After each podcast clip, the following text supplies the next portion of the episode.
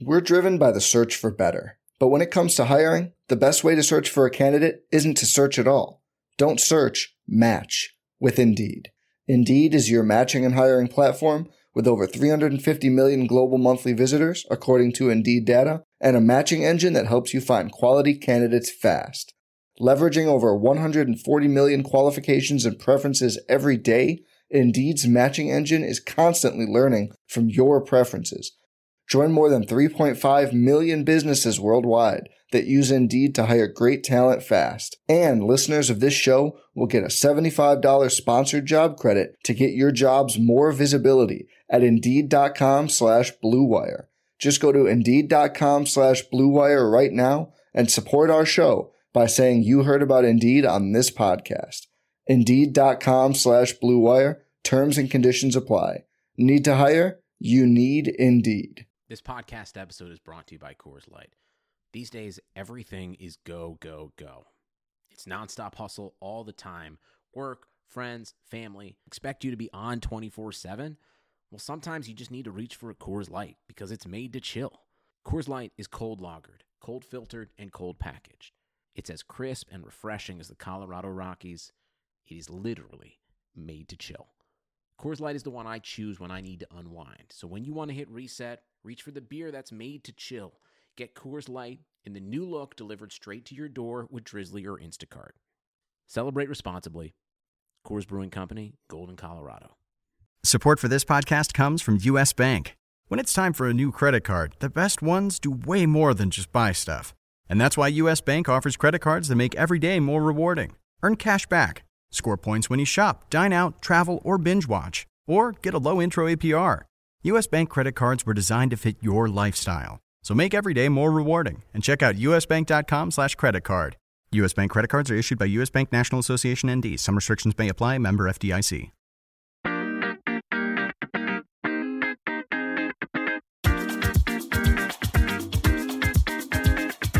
This is the RotoWire Audio Draft Kit. Here are your hosts, Peter Schoenke and Chris Liss. Hey,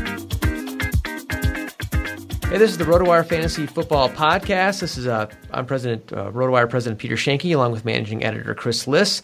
Uh, this is a version of the podcast we're calling the Audio Fantasy Football Draft Kit Edition. Uh, you go to your magazine, you, you go to your newsstand, you buy the magazine, you uh, download our draft kit at rotowire.com. You look at the rankings, you obsess it all. This is kind of an overview, a digital form, you know, in audio form here as you're driving around, you listen to podcasts, that kind of stuff. Uh, it's recorded on uh, August 13th, 2017. And all the cheat sheets and everything that we're talking about are available at rotowire.com slash Twitter. Chris, this is the second time we've done it. Uh, as experts uh, in this league, we're probably like, what, half, two thirds through our drafting season in terms of the teams we've drafted. Um, a lot of news since the last. I'm like four fifths. I think I only have one serious draft left. yeah, I mean, I've got a bunch more left, but obviously, most of our, our listeners to this podcast are probably picking it up for the first time, or maybe they've done like a league or two. We've done a lot. Um, we did this a couple weeks ago. Let's start with some just real overall strategy. Any, you know, now that you've really gotten in the guts of drafting season, any train, any train change in the overall trends, you know, any any any trends at all you're seeing kind of in drafts. Not really, right? I mean, because you know it's been a wide wide receiver friendly league for quite a while, and wide receiver friendly scoring the way we set it up the last ten years with PPR and three receivers required to start um, receivers are going early. But because last year was such a running back heavy year in terms of you know success, uh, people are still taking running backs early. So now running backs and receivers are both going early. So there's not really um, it's only receivers or only backs. Like it's it seems sort of like a best player available type season, and then um, the QBs as always are incredibly devalued, um, and that's just that's not even a a strategy anymore. That's just basic common sense at this point. Yeah, early in the, earlier in the draft season, I think we saw a little more a little more going back to the running back compared to last year, which was crazy crazy wide receiver. Uh, 2015, uh, there are seven busts in the top 815, or five of the seven running backs in the top 15 of ADP were busts, and that was like a really high, you know, really high rate historically. Uh, last year there were no busts, um, so people have got a little back running running back. It's kind of leaned back a little bit. Uh, NFF C National Fantasy Football Championship, uh, which we're both in, and we have uh, beat uh, Peter Schoenke or Chris Liss teams. Uh, it's about eight wide, eight, eight wide rece- eight running backs, seven wide receivers in the first 15 picks. Very very even.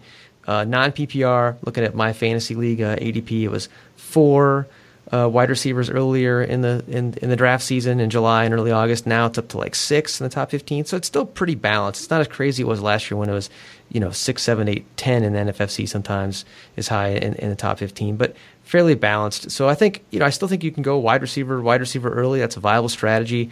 Uh, you're not going to have the crazy inflation of last year, but not uh, not as easy pickings as maybe four or five years ago when, right. people weren't, weren't as hip to that strategy yeah, it's not cheap to get wide receivers. It's just cheaper than last year because there's more running backs sneaking in. But what I'm starting to see, or at least feel myself, is when you're on the end, when you're picking, you know, 10, 11, 12, and then early in the second, uh, you know, Jay Ajayi's already got a concussion.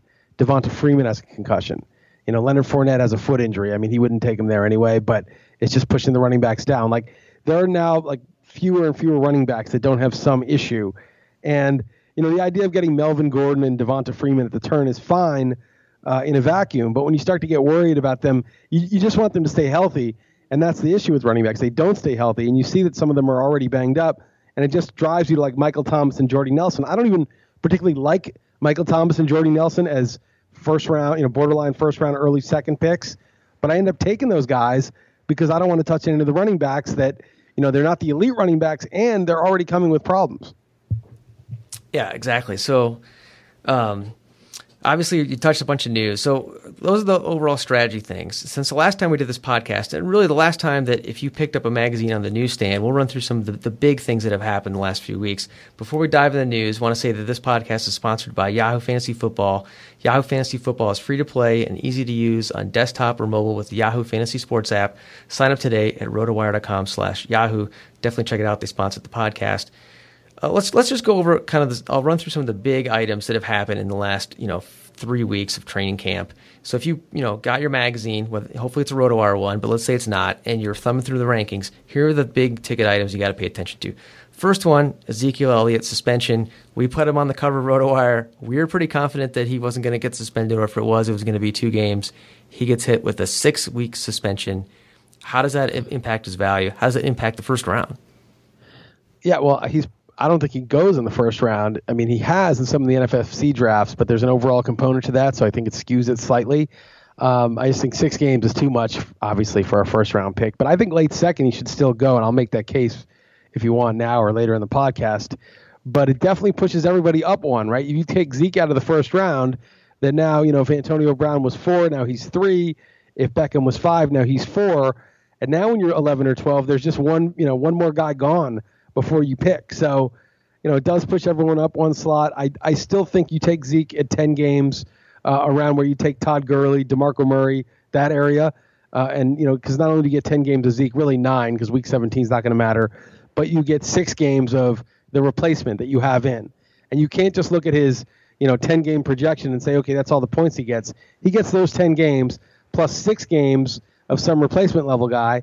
And that, you know, when you add all those up, then, you know, he's at least like a Todd Gurley level player. So the counter argument to that is the six weeks in my book are like the most important, right? I mean, fantasy football, you don't know what's going to happen. Seven when he comes back in week seven, Dak Prescott could be injured. Uh, week eight, lost three of their sorry, week eight, week eight because there's a bye. When you know, yeah. Prescott could be injured. Their offensive line could be, you know, three guys could be down. Uh, you know, it just could be an entirely different team, right? Their offense might be so terrible that they're down. I mean, their defense could be so terrible that they're down every game and thrown all the time. So, you know, six weeks is like an eternity. Seven weeks is an eternity. Well, in in, in NFL, you know. But at the extremes, it's not right. So, like, say you can go bet on a Patriots game then in December right now. So the Patriots are playing the Jets. I bet you the line is like 13. Okay. And if you think that's such an eternity that, you know, Brady may be hurt and, you know, and Belichick may have been jailed for something, and you know it's it's week 13, you know, then just bet the Jets, you know, plus 13. But at the extremes, I think you know Vegas is confident enough to set a big line with teams like that. And I think it's the same thing with extremes with fantasy. Like, yeah, if you're taking like Dalvin Cook or Latavius Murray and hoping that in six games you can like figure out which one's going to be the guy, that's going to be problematic. But Zeke Elliott is the unquestioned running back starter star of that franchise. He uh, is going to be running behind at least a good, if not great, offensive line. It's been one of the best offensive lines in league history over the last few years. Obviously, they could all get hurt. It's it's likely someone will get a little hurt. It's not likely that you know two or three of them will all get hurt. Um, Prescott obviously could get hurt, but even so, it would be questionable that behind that line he wouldn't do well. McFadden two years ago there was no Prescott. Romo was hurt. McFadden still averaged like 4.6 yards per carry running behind that line. DeMarco Murray was a monster behind that line three years ago. So I, I just I just don't see the uncertainty being an issue. I, I see the fact that you're basically giving up. You know, if you want to project it out in PPR, about nine points a week uh, from Zeke down to Theo Riddick or whoever you use in his place. And you know that's a significant loss. That nine points a week may swing two games. You know, instead of being four and two, you may be two and four, and that's that's the risk. That's the penalty you're going to pay. The reward, though, is uh, all you got to do in a regular 12 team league is be in the top six. You don't need to be the best team. And then you get in the playoffs, and now you've got Zeke in the second round, right? So you you already took Lev Bell in the first round, and now you got Zeke at the end of the second. That's pretty good for your playoffs. Yeah, and then even more so in like an NFFC style where you need to dominate, you know, where you can't just win the playoffs, but you got to, you know, be the best team. Uh, you can see why those guys are pushing them up even higher. But um, I, I think if you if you start to push them out of the second round, I think you're you're emphasizing the risk too much and you're not thinking about the reward enough. So the, the only counter argument I'd make, and the biggest one, is that to me in fantasy football, the early games of your schedule are so much more important than the later games of your schedule. NFFC, it's a little bit different. There's an overall hundred thousand dollar prize. You know, you want to have that team that maybe just takes off at the very end to get you to be number one. I get that incentive. But a regular league, yes, you want to get in the playoffs. But when you start out, you know, I'd, if you're going to finish the year seven and six, I'd almost rather start out six and zero oh and then lose seven in a row or something like that, because you have so much more equity in your team early on. You're you're able to trade your players. Your team's doing great. You can make moves. You have lots of options. Um, and you know, and then also you get to benefit from the middle to the end of the season when other owners aren't paying as much attention, right? You're on a roll, and then you get to play these teams that eh, they start out 0 3, 0 4. You know, maybe they're not, they're not if if not forgetting to set their lineups, they're certainly not out there actively like scouring the waiver wire and making trades and all that kind of stuff. So in most leagues, you have a big advantage if you start fast early. And when you've you know devoted a, a second round pick or third round pick or a, a big chunk of your free, your free agent budget on a player who's going to miss the first seven weeks, you know, with the bye week as well, or six games, however you want to equate it, that's tough to overcome. You just you just really start off with a real handicap, I think. Yeah, I mean, it is going to cost you. I mean, you can't you can't project him like he's going to, you know, I would take him third overall in a if he weren't being suspended, and I'm taking him at the end of the second round. So I'm definitely discounting him significantly. And we say, well, you're only discounting him, you know, a round and three quarters. Well, that's the most valuable round and three quarters there is, right? Going from early seventh to late eighth is nothing. It's a dollar or two in an auction. Going from early first to late second is a ten or twelve dollar difference. It's a real, you know, I'm discounting him significantly for the fact that he's missing games. And I hear you. I mean, there's a psychological thing where the teams that do well get more attention. The teams that don't do well, you kind of tune out. But you got to draft Zeke knowing that you're trying to get to three and three in those first two weeks, right? You hope you draft a five and one quality team, and then with Zeke miss, you know, missing the games, you end up three and three because I think it's about a one and a half, two game swing, missing those nine points a week given the margins and the standard deviations. I think it's about that. I could be a little wrong, but I don't think it's it's not going to make a six and oh team zero and six or vice versa. Um, so you know, but two games is big, right? Four and two to two and four is is really big. So you know, you hope you, you draft a five and one quality team and end up three and three, or get lucky and go four and two. Um, worst case, you hope it's two and four and you can get out of it when you get Zeke back. Um, it may not be the ideal way to do it, but then again, a lot of second round picks bust regardless, right? I mean, if you, I mean, Gurley was a first rounder last year, or early second, but you know, there's tons of guys. If you look at last year's draft in late second, they just busted completely. Um, and so the idea that well, maybe one of your guys is going to be bust for six weeks, not be available. Okay, fine, that's a risk. I mean, we can't treat like all the other second rounders like they're going to definitely hit. And so it's it, again, there's risk and there's a downside, which you pointed out, but there's also reward, which is when he comes back, um, he's going to be one of the most consistent you know, for running back, no red flags in terms of durability, um, and running in, in, one of the best situations all of football. So I think that's where I draw the line. I think the people who are waiting till the third, um, they probably won't get him, and they're you know they're they're just looking at one side of the equation. Yeah, I mean, obviously, I'm probably not going to be taking him in any leagues at his ADP, even if he, even if he slipped a little bit more. But I, I see the case against it. The other big preseason news item: uh, Ryan Tannehill basically out for the season, torn ACL. They signed Jay Cutler what does that do for your Dolphins rankings? You know, how does that change the players there? I know you were you were you know you were somewhat high on, on Tannehill in the passing game this year. with Cutler in place, how, how does that work out? It's about the same. I mean, I like Tannehill because he got 7.7 YPA under Adam Gase. Seemed like he finally had a real coach that understands offense in the NFL, and it was, you know, it obviously showed. And, you know, Jarvis Landry, who was this dink and dunk guy, was getting 8.7 yards per target. DeVante Parker had apparently turned the corner this offseason, looks great. Kenny Stills got a new contract, still stretching the field. They signed Julius Thomas, who had 24 touchdowns in 27 games under Gase with the Broncos a few years ago. So everything was in place. Then Ajayi gets concussed. You know, then Jarvis Landry could get suspended. We don't know. He's got a domestic violence accusation now, uh, trailing him around. And then, of course, the main guy goes down, the quarterback. But, um, you know, Cutler played well uh, for Gase in 2015 in his system.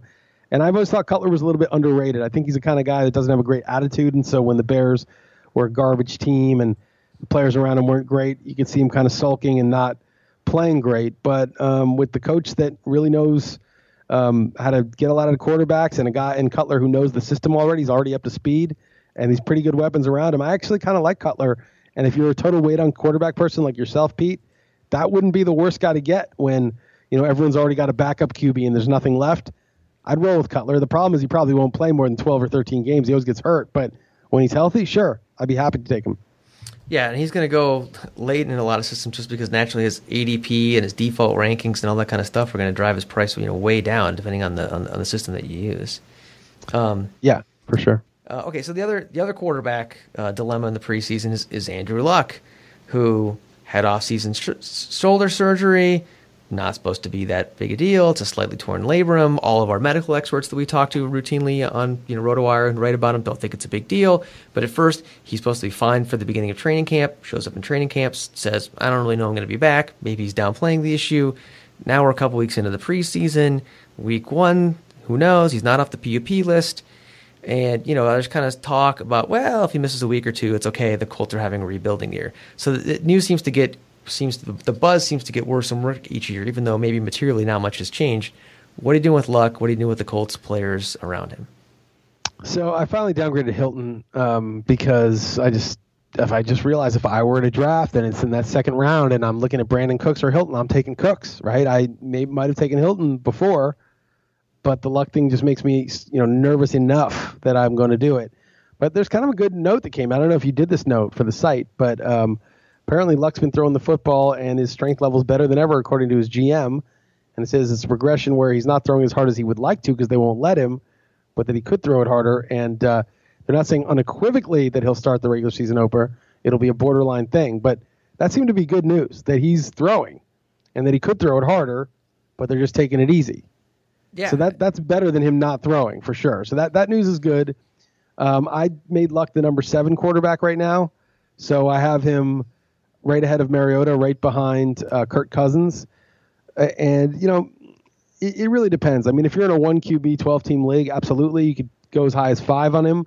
If you're in a QB flex league, you got to drop him down, you know, maybe to 13 because you just, you know, the risk is a lot more severe and missing a game really costs you. But in a 12 team, one QB league, a standard league, who cares? Just pick up Andy Dalton, use him for two weeks. Yeah, I mean, so my my my thought process is, and I do cover the Colts, so I did write that note, and I thought that was you know kind of uh, a, a, good nugget out of there. I mean, it's kind of a mixed bag of news where they're sort of down, you know keep downplaying expectations, but then if you look at the, his his recovery, even though we're not seeing it, you know there are he is doing more, and he's not having setbacks, and they're trying to hold him back. So that sounds positive. It just seems so weird that they're being so coy.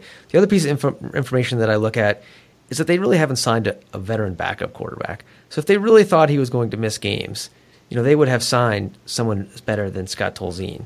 And maybe maybe they're just a terribly run organization. The new GM doesn't know what he's doing, but to me that says more than anything that they think he's you know going to be fine, right? At least you know, and maybe miss a game or two at most. And his price has gone down uh, to the point where, like you said, you know, you could you know you can take him. I took him as what the the stake league. I took him as what seventh or eighth quarterback off the board. Um, yeah, that's where I have. Yeah, and so you know, I think I even took him for less than that, eight, you know, or maybe it was eighth or ninth. Um, at that point, I'm fine. Whatever, you know. I mean, like if he misses three games, four games, five games, if he comes back to being the player he was, you know, I'll, I'll mix and match a quarterback in, in the meantime.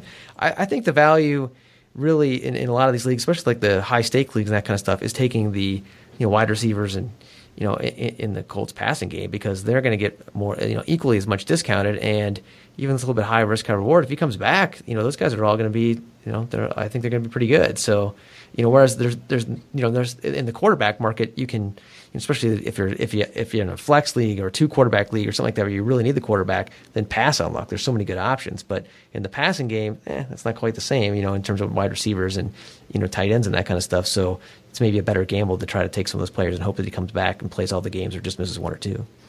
Well, you know, if you're in a high stakes league like the NFBC, I mean, I could sign up for like 10 of them. I just don't want to manage them all. But a, a nice gambit is to take, you know, Hilton, say later second, mid to late second if he slips, and then take Luck.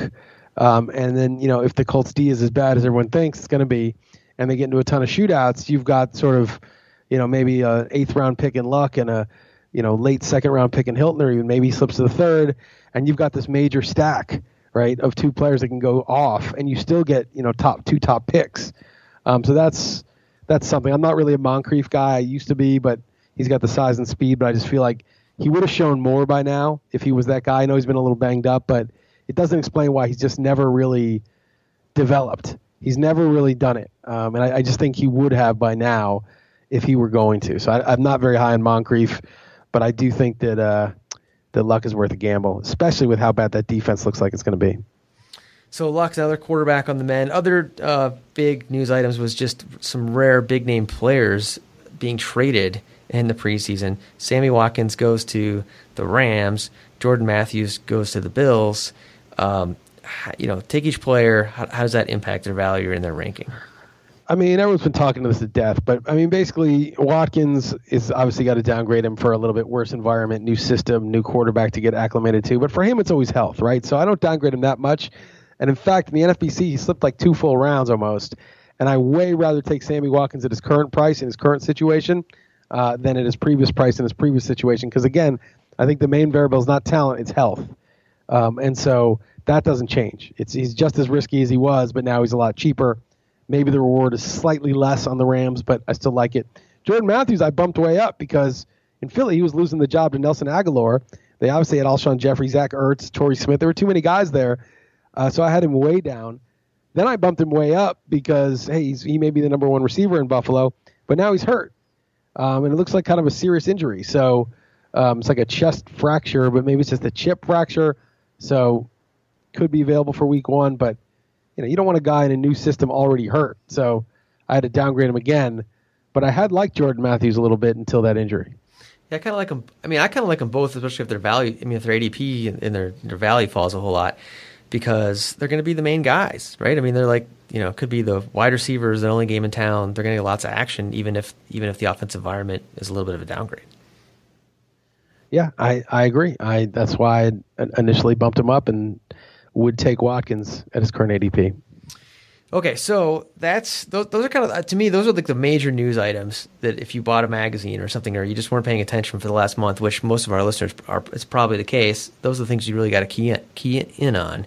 Um, if we're gonna go, let's just talk overall rankings here. You've kind of mentioned it a little bit before. We obviously have the big three running backs. Now we have the big two with David Johnson, Le'Veon Bell, one, two, pretty much no matter what format you're in.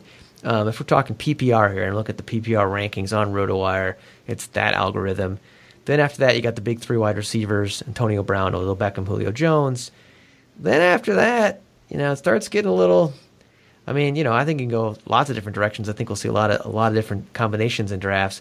You've got it currently as Freeman, McCoy, Melvin Gordon, Jai, and then AJ Green, Mike Evans, Jordan Howard. Well, okay, so that's the algorithm doing that. Like, if I'm drafting I keep going on receivers. I go Jones, Green, Evans, then I switch to the running backs.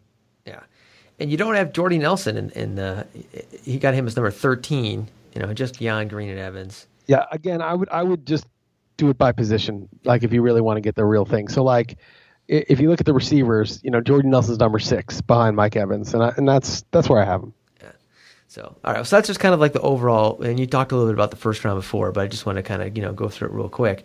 Um, if we switch to quarterbacks, and we talked about the quarterbacks, talked about Luck. You know, obviously there's been a bunch of news. You still have you have you know you actually have at least in, at the PPR ranks have you have Brady ahead of Rodgers. Yes. Which, I mean, you know, obviously Brady, Rodgers, Brees, uh, you know, one, two, three, pretty much any format. Um, what's the case for Brady being ahead of Rodgers this, this year? You know, I just have this thing feeling about Brady that just the way you know they won their fifth Super Bowl. They uh, they love to stick to everybody. They run up the score. They don't take him out in blowouts like a lot of teams would. They don't stop throwing till at least midway through the fourth quarter. They will still throw for a touchdown up 30, which other teams don't do. Uh, and I kind of just have this weird feeling they're going to try to give him every, every record in the book just to like break everything. I know it's it's speculative, but look at the personnel. I mean, they have Gronk healthy. They didn't have Gronk most of the year last year. They've got Brandin Cooks. They haven't had a receiver like that since Randy Moss. Edelman is still there. They still have Malcolm Mitchell, who was surprisingly good as a rookie. Um, Chris Hogan was good, and on a per play basis, he was excellent. Dwayne Allen, who's a good uh, pass catcher and blockers, their backup tight end. They've got three running backs who can catch passes. Really, the only non pass catching running back is Gillislee, who I think uh, is being vastly overrated. Belichick came out and said, you know, we want to have a lot of looks that are harder to read. We don't want to have a particular guy in the game where you know what kind of play we're running. So James White will get more carries. He's saying on early downs, he's going to mix it up so you don't see James White in there and think, oh, we know they're going to throw. But I kind of think their running game may be Brady throwing three yard passes to the running backs or six yard passes to Edelman or six yard passes to Cooks that he takes for 12 yards. So um, I could see him throwing 650, 700 times. You know, Rodgers had such a great year, and obviously he does more with his legs, so that's that's a big edge for him. But uh, on a per play basis, he hasn't you know lit it up still last couple years. The receivers are getting older, and I just think the Green Bay with the two draft pick running backs are going to run it a lot more than they did last year. They basically abandoned the run, and Rodgers just went crazy. Uh, it also coincided with their winning streak. But uh, I have Brady narrowly above Rodgers. It's just if I'm drafting and I want to shoot for the fences, I just think Brady has that 50 touchdown season upside um, this season. Well, we've certainly seen the Patriots put the pedal to the metal before with that kind of offensive psychology, so it could happen. Um, looking at your rankings, so after the three, you got Cam Newton number four, Russell Wilson, Kirk Cousins, Andrew Luck, Mariota, Matt Ryan, Jameis Winston. That's your top ten. The one that stands out to me is Cam. He's at number four. If you look at the uh, NFFC PPR 12 team, he's number 10. He's the 10th quarterback. Um, you've got him a lot higher. What's what's the case for Cam as, as high as number four? Well, first off, you'll look at you know where the number four guy goes to number 10. I bet there's a smaller difference in ADP between those guys than number four and number two. Definitely. Okay, so like fifty to eighty, so it's it's a little it's a little bit of a range, at least in the MFL, the one I'm looking at. But I, I get your point. Right. Okay, and then secondly, uh, Cam is the most mispressed player in all drafts this year. The ADP just got it wrong. Uh, you look at Cam. I think he owns two of the top seven QB fantasy seasons of all time. Two years ago, he had like the third or fourth best of all time. Um, just let's just review what he did two years ago. He had 35 touchdown passes and only 10 picks and he had 10 rushing touchdowns, 636 rushing yards, 3837 passing yards. It was honest. It was one of the best. It was the top three or four QB fantasy season of all time. And what changed last year? Well, he got hurt. Okay, that was one thing. Two, they played a first place schedule. That was another thing. This year, you know, he's coming back from the shoulder, but he looks healthier, um, and he's certainly not playing with any sort of handicap like he did much of last year. Um, the year that he went crazy, they didn't even have Kelvin Benjamin. He was out with a torn ACL. Now Benjamin is two years removed from that injury. You've got Ed, uh, Christian McCaffrey coming in. I said Ed McCaffrey, but his son, uh, and going to add a lot of yards after the catch from the short passes. They drafted Curtis Samuel in the second round, so their first and second round picks were pass catchers. You got Devin Funchess in his third year. Reports are good. Who knows? We'll believe when we see it. Greg Olsen's back and healthy. So, um, and again, the last play schedule, you get the Saints twice. You get some good offenses in the division where there could be shootouts. Um, this is, you know, Cam Newton is 28 years old, and he said, you know, I'm not going to stop running. He, he's not going to stop running. He doesn't intend to.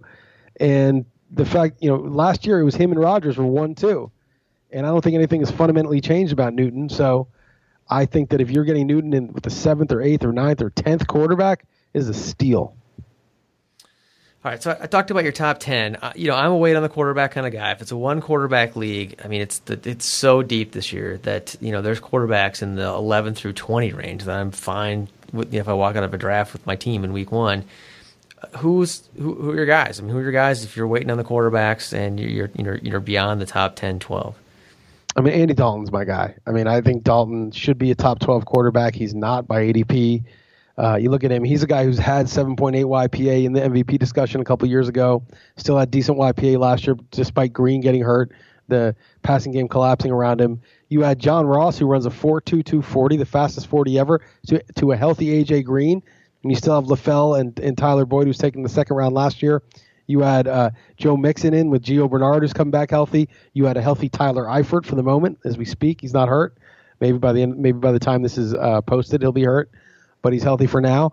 Um, this is great weapons, a good quarterback, and you know easily could be top seven.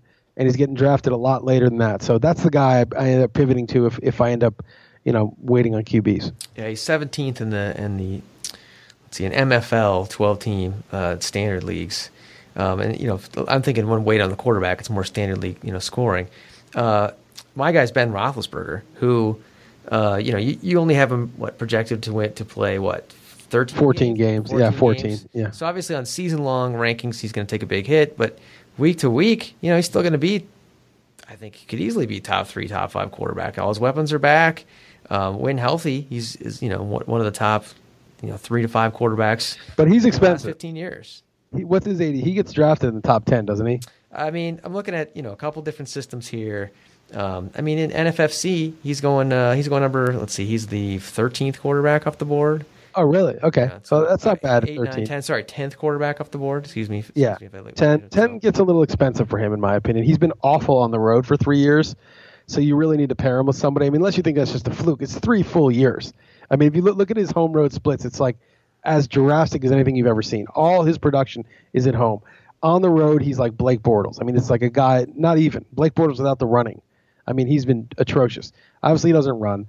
He's been hurt so much, he's probably going to miss a couple games. He also thought about retirement. And I always get wary of a guy who probably should have retired given the beating he's taken. And, you know, obviously it's 14, 15 million. I don't know. He's getting paid a lot um, to come back. Uh, and, and if that's the motivation, I'm, Martavis Bryant's there. It's true. If, if you look at the projections for him and Antonio Brown and Le'Veon Bell's receiving projections, if they get anything from anyone else, Roethlisberger has to be a top 10 quarterback. Uh, but I am uh, a little wary of him. But in a one you know, in a 12 team, one QB league, sure, you can you can push him up into the top 10. Yeah, I mean, give me the guy who's got the high per game output. Um, you know, unlike the Zeke situation, he's he's healthy now. He's going to play the first six weeks, you know, and I'll figure it out right. later, you know. And there's and right. unlike running back, there's lots of stuff that you can go to the waiver wire to and at least get a, a somewhat decent, you know, decent quarterback the rest of the way. So uh, and there's there's also an argument, you know, in a deep league with a deep bench like NFFC that that home road split for Roethlisberger is a good thing, right? Like you know you're going to use him at home every time he's at home, and then if he's on the road, you just evaluate the matchup and pick up Andy Dalton or someone like that and use him, you know, in, in his place. Right, exactly. So yeah, you can go any of those routes. I think it's it's viable in one quarterback league. Or if we switch over to running back, we talked about David Johnson, Le'Veon Bell. Uh, rest of your top ten: Freeman, McCoy, Gordon, Ajayi, uh, Ajayi, Howard, Murray, and then Elliott, and then Gurley. Um, you know, obviously Elliott's really fallen a lot. Anybody else whose opinion you've changed in the last in the last couple of weeks based on preseason action or training or training camp? Well, I moved Fournette down for this foot injury that I think plagued him in college. I was told, and he wasn't quite as efficient in his senior and is not a senior or whatever his last year in college as he was in the previous year. And they said it was attributed to a foot injury, and that makes me a little nervous because um, you know, you don't want the rookie running back coming in with any kind of problem, and he's kind of day to day with it. They don't seem to think it's serious, but if it's a recurring thing, maybe it is. He didn't actually fall below Carlos Hyde because there's sort of a gap between the tiers, um, but that was just something I noted. Another guy I moved down was um, Jay Ajayi a little bit uh, because uh, I just I, am just nervous about the concussion. I mean, it's lasted a couple weeks. Usually, NFL players they get the concussion and they're back, you know, a week later, uh, but that's not the case with him. And uh, you know, I moved up Dalvin Cook. Looks like he's probably going to take that job, even though Latavius Murray's coming back to practice. Um, I moved down Joe Mixon a little bit because it looks like Hill and Bernard are not just going away. Uh, I moved up Rob Kelley. Samaje Perine really struggled. He fumbled and he um, doesn't seem to be good at pass protection, and that's the kind of thing that kills the value of a rookie running back. So there's been a little bit of movement, not not a ton, but a little bit. Yeah, I mean Winston and sorry, I mean uh, Mixon, excuse me, Mixon and Cook are really the two guys that I think are the big, you know, big potential movers in the preseason. The rookies, they could get the job. Um, I mean, Cook, the buzz on him early on has been that it's his job and he's going to take it, and the coach loves it. Um, but it's only the first preseason game, but it was like the Vikings looked like the same old team as last year, where they couldn't open any any any line at all, and he hardly got any you know rushing yards per attempt. That's what I'm worried about with him. Less so that, that he's going to get the workload, which I think he will. I think eventually he'll take over from the other guys. Mixon, though, you know, the reports. I mean, is he really going to be the clear number one? Who's getting getting all the work, getting all the action? His, you know, he seems like maybe you have a better talent, but I'm just wondering wonder if he's going to get the workload in that offense. I mean, he's got some you viable know, backups or viable, it, you know, competitors. Yeah, the the issue with him, I think, is is he's so good that they're just going to kick those other guys to the curb. Like, you know, some guys just break down the door and there's no going back. You know, when Odell Beckham came into the league, Victor Cruz was there, well, like for a week before he tore his knee. But even if Cruz stays healthy, you know, there was no going back once they saw Beckham. Uh, it was the same thing when Jake Reed and Cris Carter were starting at receiver for the Vikings and Randy Moss came in the league as the third receiver. It's like he's going to kick down the door. So if, if Mixon is one of those guys, it ends up being like a transcendent, you know, Adrian Peterson level back with pass catching ability, it doesn't matter. But if he's just good, then it does matter, right? Then those guys are there. Those guys aren't bad. You know, Bernard's actually really good. Hill had a bad year last year, but it was a lot of that was the offensive line. He's a power runner. He's only in his like third year or so or fourth year. So um, it just you know it just really depends on is Mixon the best running back in this class or is he just a good running back? And that's going to make the difference. Okay, so let's say you're going heavy wide receiver early on. You need to take some you know you need to take some running backs in the mid rounds. Who who are your generally your targets you're looking for? Are we talking PPR or what? Let's talk PPR. Why not? Okay, Duke Johnson. Love Duke Johnson. Love the fact that he's lining up uh, as a slot receiver and getting tons of targets. I mean, if you get a PPR running back to just have like Cole Beasley's numbers, you know, 70, 70 catches, 75 catches, 800 yards, that's monstrous as long as he gets 50 plus carries. So I have Duke Johnson projected for 88 carries. You add that to like a normal slot receivers numbers, that's just a great pick. Ends up being like a top 15 back at a, a much cheaper price. So that's one of them. Um, other guys, you know, again, especially if I have an Elliott or I'm going zero running back or one running back and, and waiting on, you know, loading up on receivers. I love the Theo Riddicks and Danny Woodheads for cheap. Uh, Woodhead's getting a little more expensive, so I, I may push him down. I mean, I may pass on him, but just any of those guys, like just get your 10 points per game. Big deal. You're loaded at receiver. Matt Forte is another one. He's just one of those old war horses that can't kill off. I still take Powell over him, but Forte is going so cheap. He's ostensibly still the starter in New York, and he's going to catch passes. So in a PPR, sure, why not? Um, going a little deeper, I want to gamble on Jamaal Charles. I mean, Jamaal Charles, two years ago, was going in the first round, mid first round, and he plays like one game, then he tears his knee. Okay, that's unfortunate. The next year he comes back, which is last summer, and he's going in like the third round. He's coming off an ACL. It was during the season. It wasn't, you know, a 12 month recovery. It was a nine month recovery. And people are still taking him like the third, fourth round, but then he's not really ready for training camp. Tries to go, really can't, get sidelined for the season again. Okay, that's bad, but it's not like he's lost it or he's done or he's a bad player. It's just he didn't really recover from the ACL and had to go back on IR. What if he's recovered now? What if the two years is what he needed and he feels like a million bucks? I mean, there's no, you know, CJ Anderson is a decent back, but if, if you're getting something close to peak Jamaal Charles with one last go around, that's going to be the guy. So I love getting him in like the 11th or 12th round. I just think it's a good value. Uh, and then you want to get as many guys as possible, like D'Onta Foreman. The guy, you know, I don't trust Lamar Miller. Pick up D'Onta Foreman. Um, I have some Jeremy McNichols. I don't think the Tampa backs are very good. Maybe McNichols uh, will end up getting the job and be good. DeAndre Washington. I don't trust Marshawn Lynch. The only problem there is there's really two guys with Jalen Richard. You, you really prefer a situation where it's just one clear backup. So Robert Turbin's another one. You know, I don't trust Gore to stay healthy or, or be any good, or even if he's healthy, he'll be just a total garbage. So maybe Turbin's the guy. Maybe it's Marlon Mack. But um, those are some backs I end up taking, you know, in the 10th to 20th round in the NFFCs. Yeah, the only the only argument against Charles, and I would also say Marshawn Lynch, is just you know the career arcs for these running backs are so are so short, and I know that uh, you know Charles had a longer career than most, but unlike baseball or some other sports where you know you take the guy who had the down year and his career slipped a little bit and then he's going to come back again. I mean, in football, it just you know when when when you're done, you're done, right? I mean, it just it goes away.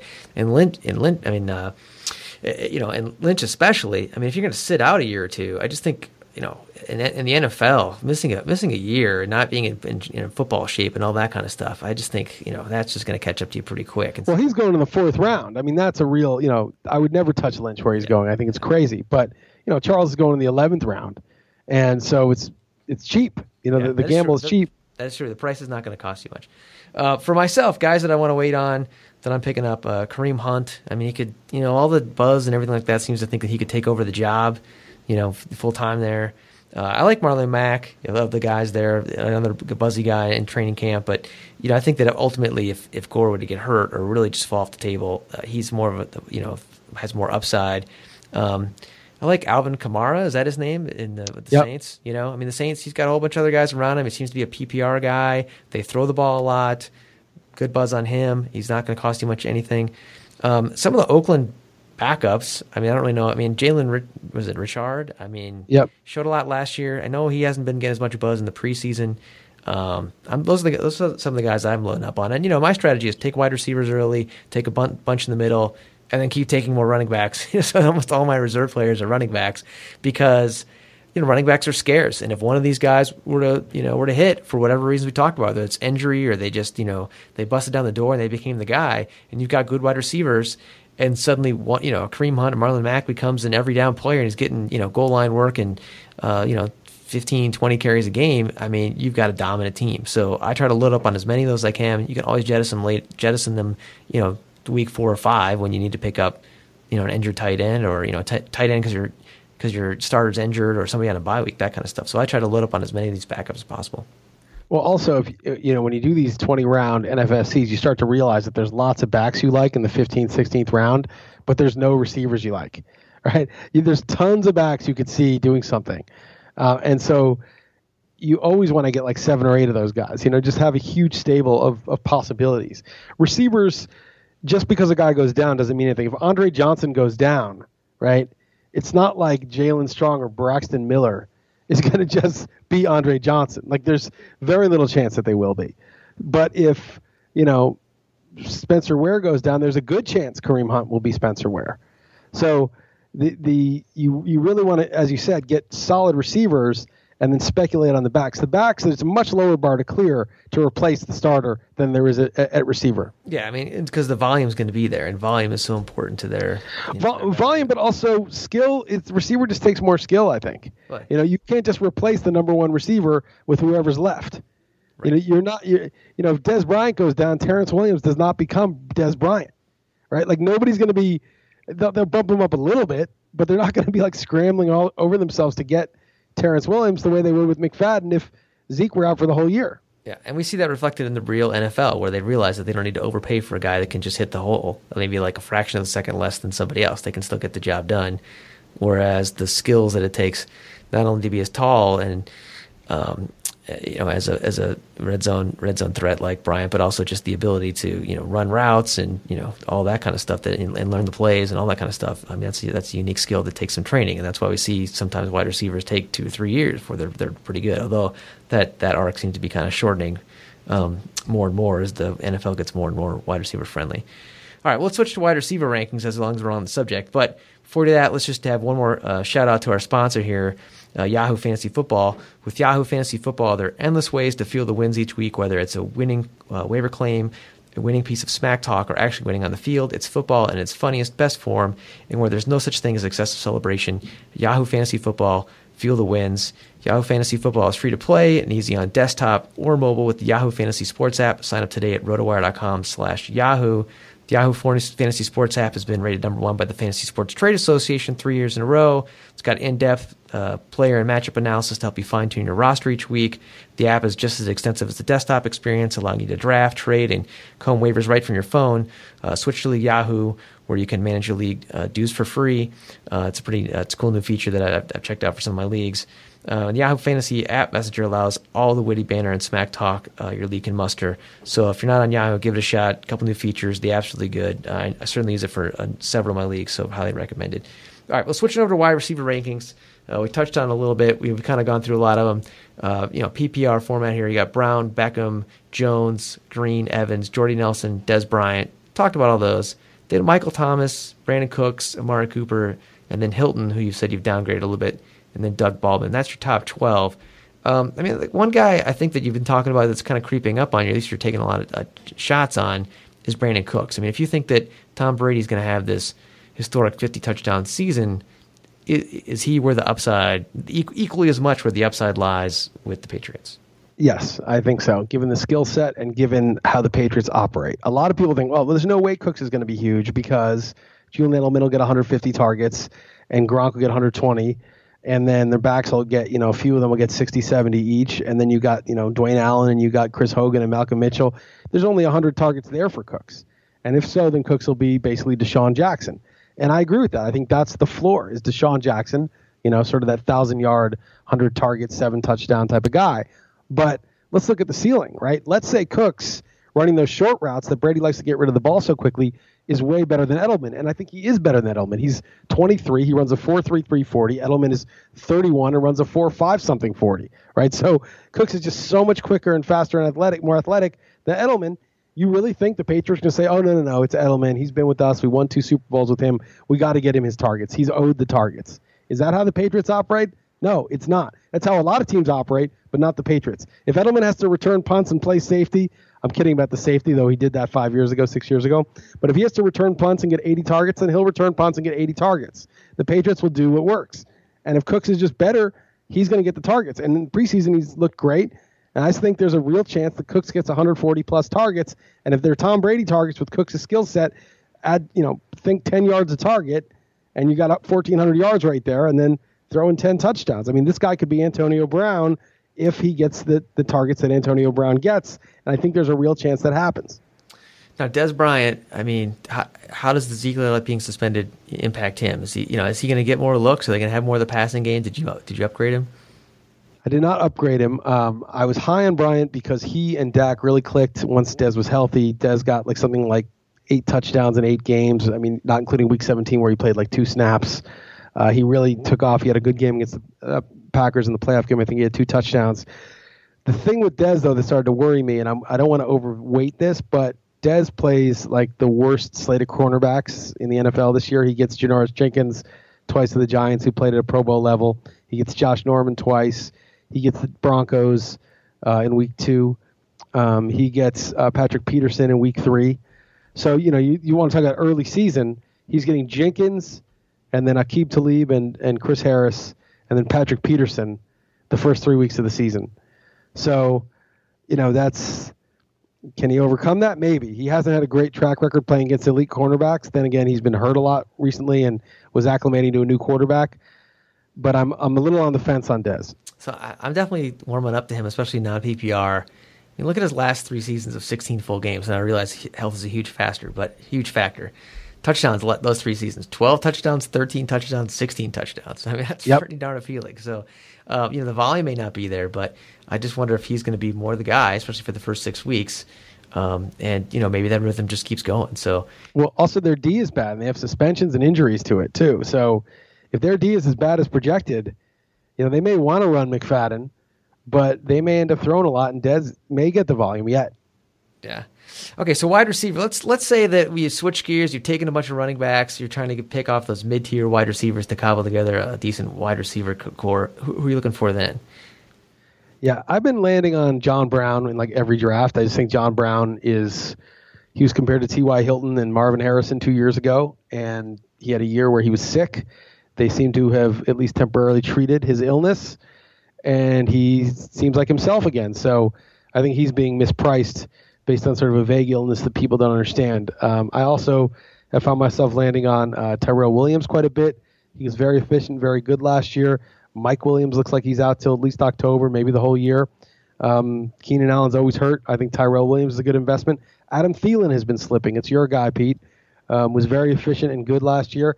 Stefon Diggs is there, and people are drafting him like he's way better than Thielen. But last year, Thielen was actually better. So I don't really, I have him kind of closely ranked, but push come to shove, give me the guy who was actually better last year.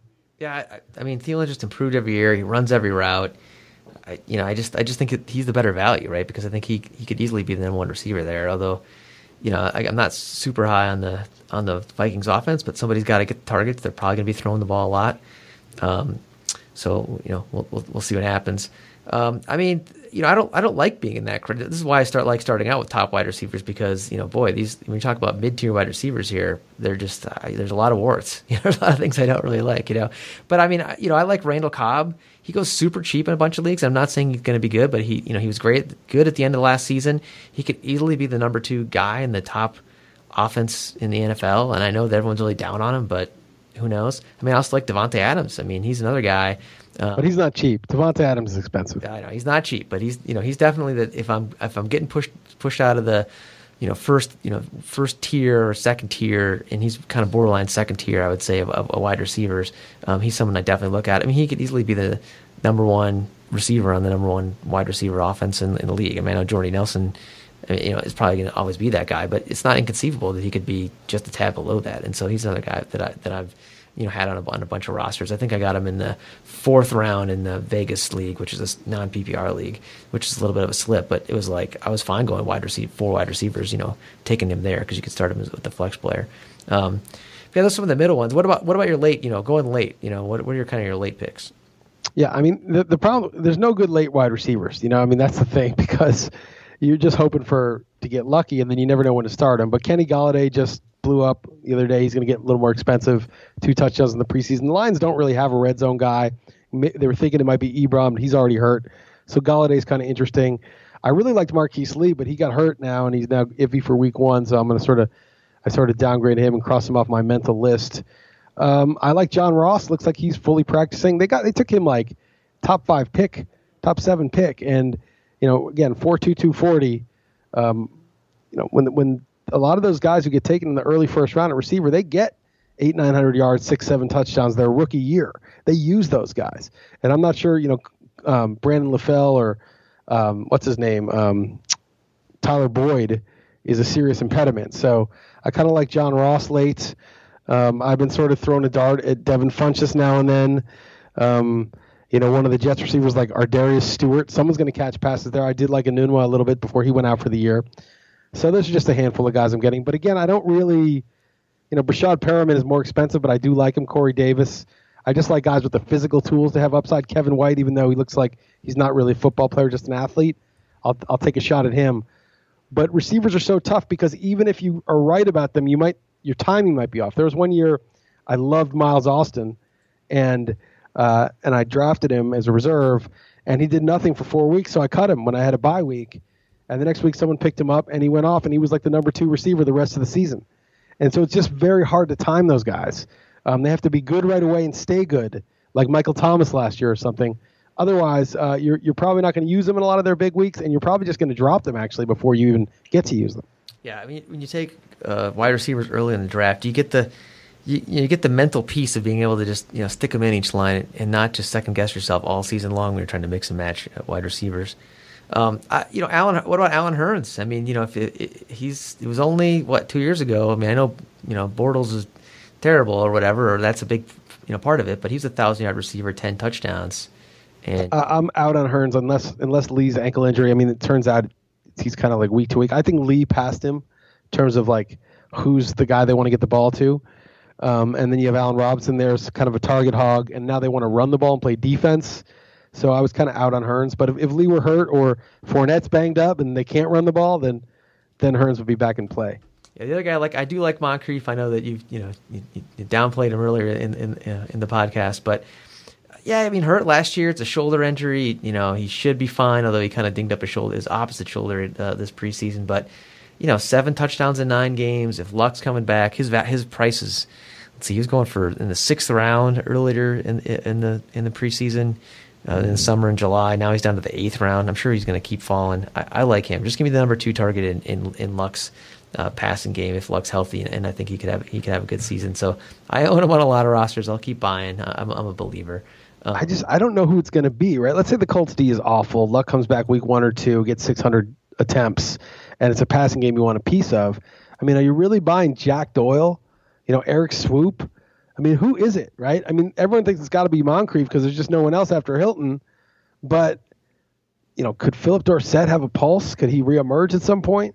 You know, Kamar Aiken. I, I just don't know. I, I feel like Luck could have a big year and then somebody has to be on the other side of those passes besides Hilton. But I just can't. I, I don't want to just take Moncrief just because I can't figure out who else that would be. Yeah, I think Moncrief to me, and I've seen it. He, he's had he's been inconsistent, but he's had flashes, right? So I think that I think he could put he could put it together if it all works out. Um, we touched on tight ends. Let's switch over to tight end rankings. Um, you know, usually most years it's kind of like go Gronk or go home, right? And don't don't take anybody at the top of the tight end. Is is that how it's panning out this year? I mean, it's Kelce and Gronk, and then wait forever, or are you just waiting for No. tight ends? No, I, I love Jimmy Graham. I, I think Jimmy Graham. I've got a lot of shares, and I almost think you know I have Kelce first in PP, full PPR just because he's going to get so many targets. But in non PPR, I could see taking Graham over Kelce, uh, and just just under Gronk. I mean, Graham lost 20 pounds. He says he feels so healthy finally from his uh, very serious knee injury he had a couple years ago. He was good in the second half last year. They're saying that they, you know Darrell Bevell says he wants to get more red zone looks to Graham. If you look at the other Seahawks receivers, it's like Baldwin, Lockett, Paul Richardson just got banged up. They're like five ten. You know, Jermaine Kearse is six feet, six one, and he sucks. There is no red zone target there except Graham. Graham is six seven. He scored 16 touchdowns one year for the Saints. I think Graham is going to have a big year. Graham is probably a top five all time receiving tight end. Can't block either, which is good. Um, he's just out there to, to run routes and catch touchdowns. I just think he, he almost can't fail if he's healthy with Russell Wilson as his QB. The other guy I'm really high on and I'm higher than everybody else is Hunter Henry. Hunter Henry, I think he led the league in, with eight touchdowns last year, despite having like 50 targets. I want to look at the exact numbers. He tied with I think Cameron Brate for eight touchdowns on 53 targets. Okay, rookie tight ends almost never do anything. This guy got nine yards a target and eight touchdowns on four, on 53 targets. Was excellent as a rookie. And last year they had the the problem that Gates was there and they needed to get Gates the record and there was all this stuff. Gates is still there, but he's 36. I think he's pretty much done. You already lost Mike Williams, the other big red zone guy. Keenan Allen's injury prone. Philip Rivers is a good QB. The rapport supposedly is really good between him and, and Henry and Camp. I love Hunter Henry. I, I feel like if he stays healthy, he almost can't fail either. Yeah. So your rankings are Kelce, Gronk, Graham, Olsen, Reed, Hunter Henry. You mentioned Kyle Rudolph, Zach Ertz, Tyler Eifert, Martellus Bennett. Um, Ertz. I mean, with the trade, you know, is he gonna, you know, is you know, with the, with them getting, is he gonna get more more love there? Or you think it just doesn't impact his, his value at all? Uh, I don't think so. It, you know, it's funny about Ertz is like he was really a bust last year. He got he went 13 for 139 and two TDs in week 17. Right, so you take that away from his season long stats. He only had two TDs all year. Besides that, Yeah, and I think And- second and- year in a row he was like a playoff monster and kind of regular season nothing. yeah. Well, he wasn't. You know, only if your playoff counted week 17 was he a playoff monster, and he went two for 33 the week before. So you, you could have been forgiven for benching him for some random guy. yeah. Um, so, yeah, I mean, Ertz, you know, he's had enough of a body of work the last three years to, to you know, put him in the top ten. But I, I'm never excited to draft him. Yeah, me, me, me neither. It, he always there always seems to be way more buzz than actual production, and I don't know if it's going to necessarily change this year. Um, yeah, I found myself waiting on tight ends a lot, not paying up for the big guys, and, and kind of being pretty happy with what I en- ended up with. Jack Doyle, you talked about him before. These other players improved every year. If Luck's back, I think he's you know I think he could take another take another leap. Um, I'm fine with you know going with a guy like Austin Hooper in Atlanta, who I think you know could, uh, similarly could see his his role grow. There's there's just a lot of tight ends that I don't mind you know sort of picking among the bargain bins at the end of the draft. I mean, the fact that everyone only needs one tight end, and if you have a good one, you're not really looking for a second, unless it's a deep league like NFFC where people do stash multiple ones. Um, you'll find one. I, I like Hooper's upside a lot. I mean, his floor is zero. His floor is not guaranteed at all, but the ceiling is really high when you think that Mohamed Sanu, Taylor Gabriel weighs 150 pounds. I mean, there's really nobody after Julio Jones in that offense, and you have Matt Ryan as the QB. Um, there, there's a lot of upside if, if Hooper can emerge. Yeah. So uh, the other guy, and Erik Swoope with the Colts. I, if Luck is healthy, he's my super super sleeper. But uh, we'll see. Only two tight end uh, leagues. Uh, you know, is he really warranted? Maybe he'll be the guy that emerges from the Colts offense if Moncrief is a huge bust. Let's go two tight ends all the time. Um, all right. Well, then what about and then kicker wise? We're you know we don't spend a lot of time on anything besides those big four positions, but you know, you've Kicker's got a kick- big. You got a kicker Don't- strategy this year. I think uh, every league I've been in with, you've taken the greatest kicker of all time, right? yeah, I was dumb actually in the stake league because with the scoring, I didn't I thought about it afterward, is not uh, that friendly to kickers.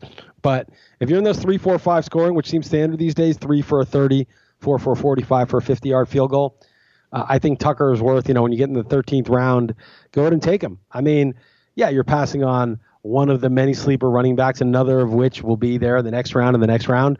But you're getting a guy that not only kicks, you know, 35, 37 field goals a year, he almost never misses. He's always doing from long distance. I think he was 11 for 11 or 10 from 10 from 50 plus last year. And the team plays around his skills. They know they have the greatest kicker of all time. When it's fourth and seven at the 37 yard line, they're not going for it. They're not punting. They're kicking the field goal. You know, a lot of teams just aren't going to try a 56 yard field goal. So um, that is something that is a big advantage, and and I think I think he's worth it. I think Tucker's worth it. Yeah, my, my comment. If you look at if you look at experts and our ADP and rankings and all that kind of stuff on kickers, I mean they're terrible, and it's just like there's just no. But that but that does not prove that that, that does to say uh, this is a fallacy that's common. It's saying like on average, this is the case, right? Like on average, nobody can predict kickers. I say that's true. Okay, but at the extremes, that's that's what you got to look at. You know, on average, you know, human beings are more or less all about six feet. You know, m- men. You know, but like, fine on average, but like, there's still seven footers and four footers. You know, I mean, like, there are extremes that don't that are so far from what the average says, and I think that. If you're dealing with the greatest kicker of all time on a team that's going to try the most field goals in the league, you can't look at what on average, you know, people's track records are. Yeah, that's true, but I, would say it's even. I would even argue that it's even if you took like the top three kickers. You know, where do the experts? You know, you know, are they able to? How about top one? Top one. top sometimes one even. extre- I mean, Go- Gostkowski. sometimes- every year supposed to be the greatest kicker ever, but what did he? well, Gostkowski. Well, Gus. Well, he did fine last year. Gostkowski, if you drafted him, you know, a few rounds early, that would have paid off. Yeah, last year- few years. most years it wasn't, but I forget where he ranked last year. I'll have to do some math, but you know, it didn't. It didn't. I, it didn't end up paying off. But nevertheless, Gostkowski, he, he had he, he only had 27 field goals, which is a, a little bit above average, but not much. But he had um, well, he had 46 extra points. He was good. He- you're right.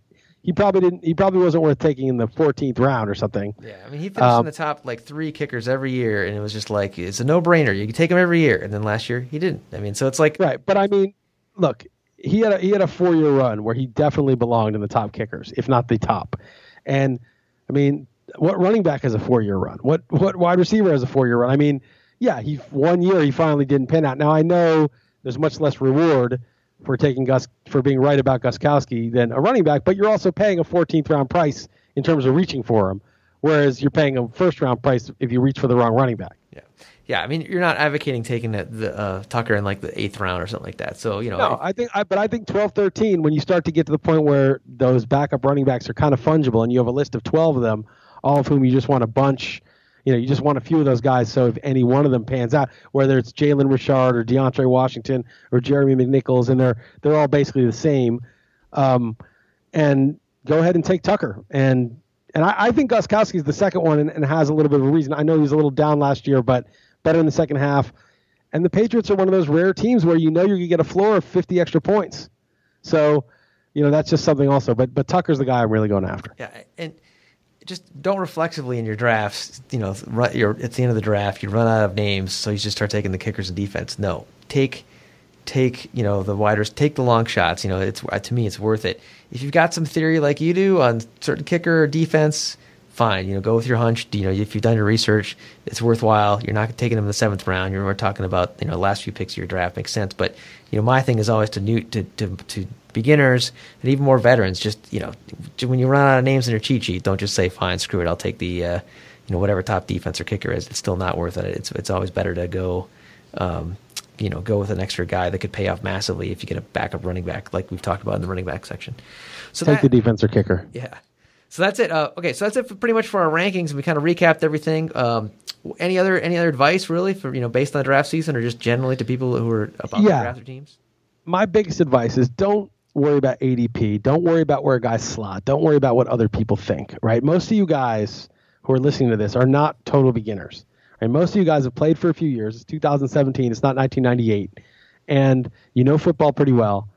Take the guy you want to take. Don't don't think that because this guy's ADP is somewhere in the third round that late second is an unacceptable point to take him, even if he's by far your best player in your mind and your opinion on the board.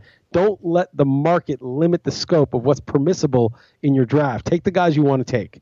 That's what I would say. It's fantasy football. It's supposed to be fun. You know, don't be just a ridiculous homer and take picks way, way ahead just because they're on your favorite team. But if, if your pick is based on your own observations as a football fan and fantasy owner from previous seasons and what you've read, go ahead and take the guy you want. I, I cannot strongly emphasize that enough. Yeah, I I agree. The phrase you don't want to really ever utter in fantasy football is I, I, had to take him. I felt like I had to take him. He was there. Right. It was like, no, you don't have to take him. Take who you want to take. I mean, you'll feel much better about your team. And from my experience, it usually pays off. All right, that's it. Thanks. Uh, thanks again to our uh, sponsor, uh, Yahoo Fantasy Football. Go try them out.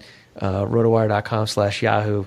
Uh, definitely highly recommended. And let's maybe we'll try and do this one more time in the preseason, but hopefully helped out with your drafts. All right.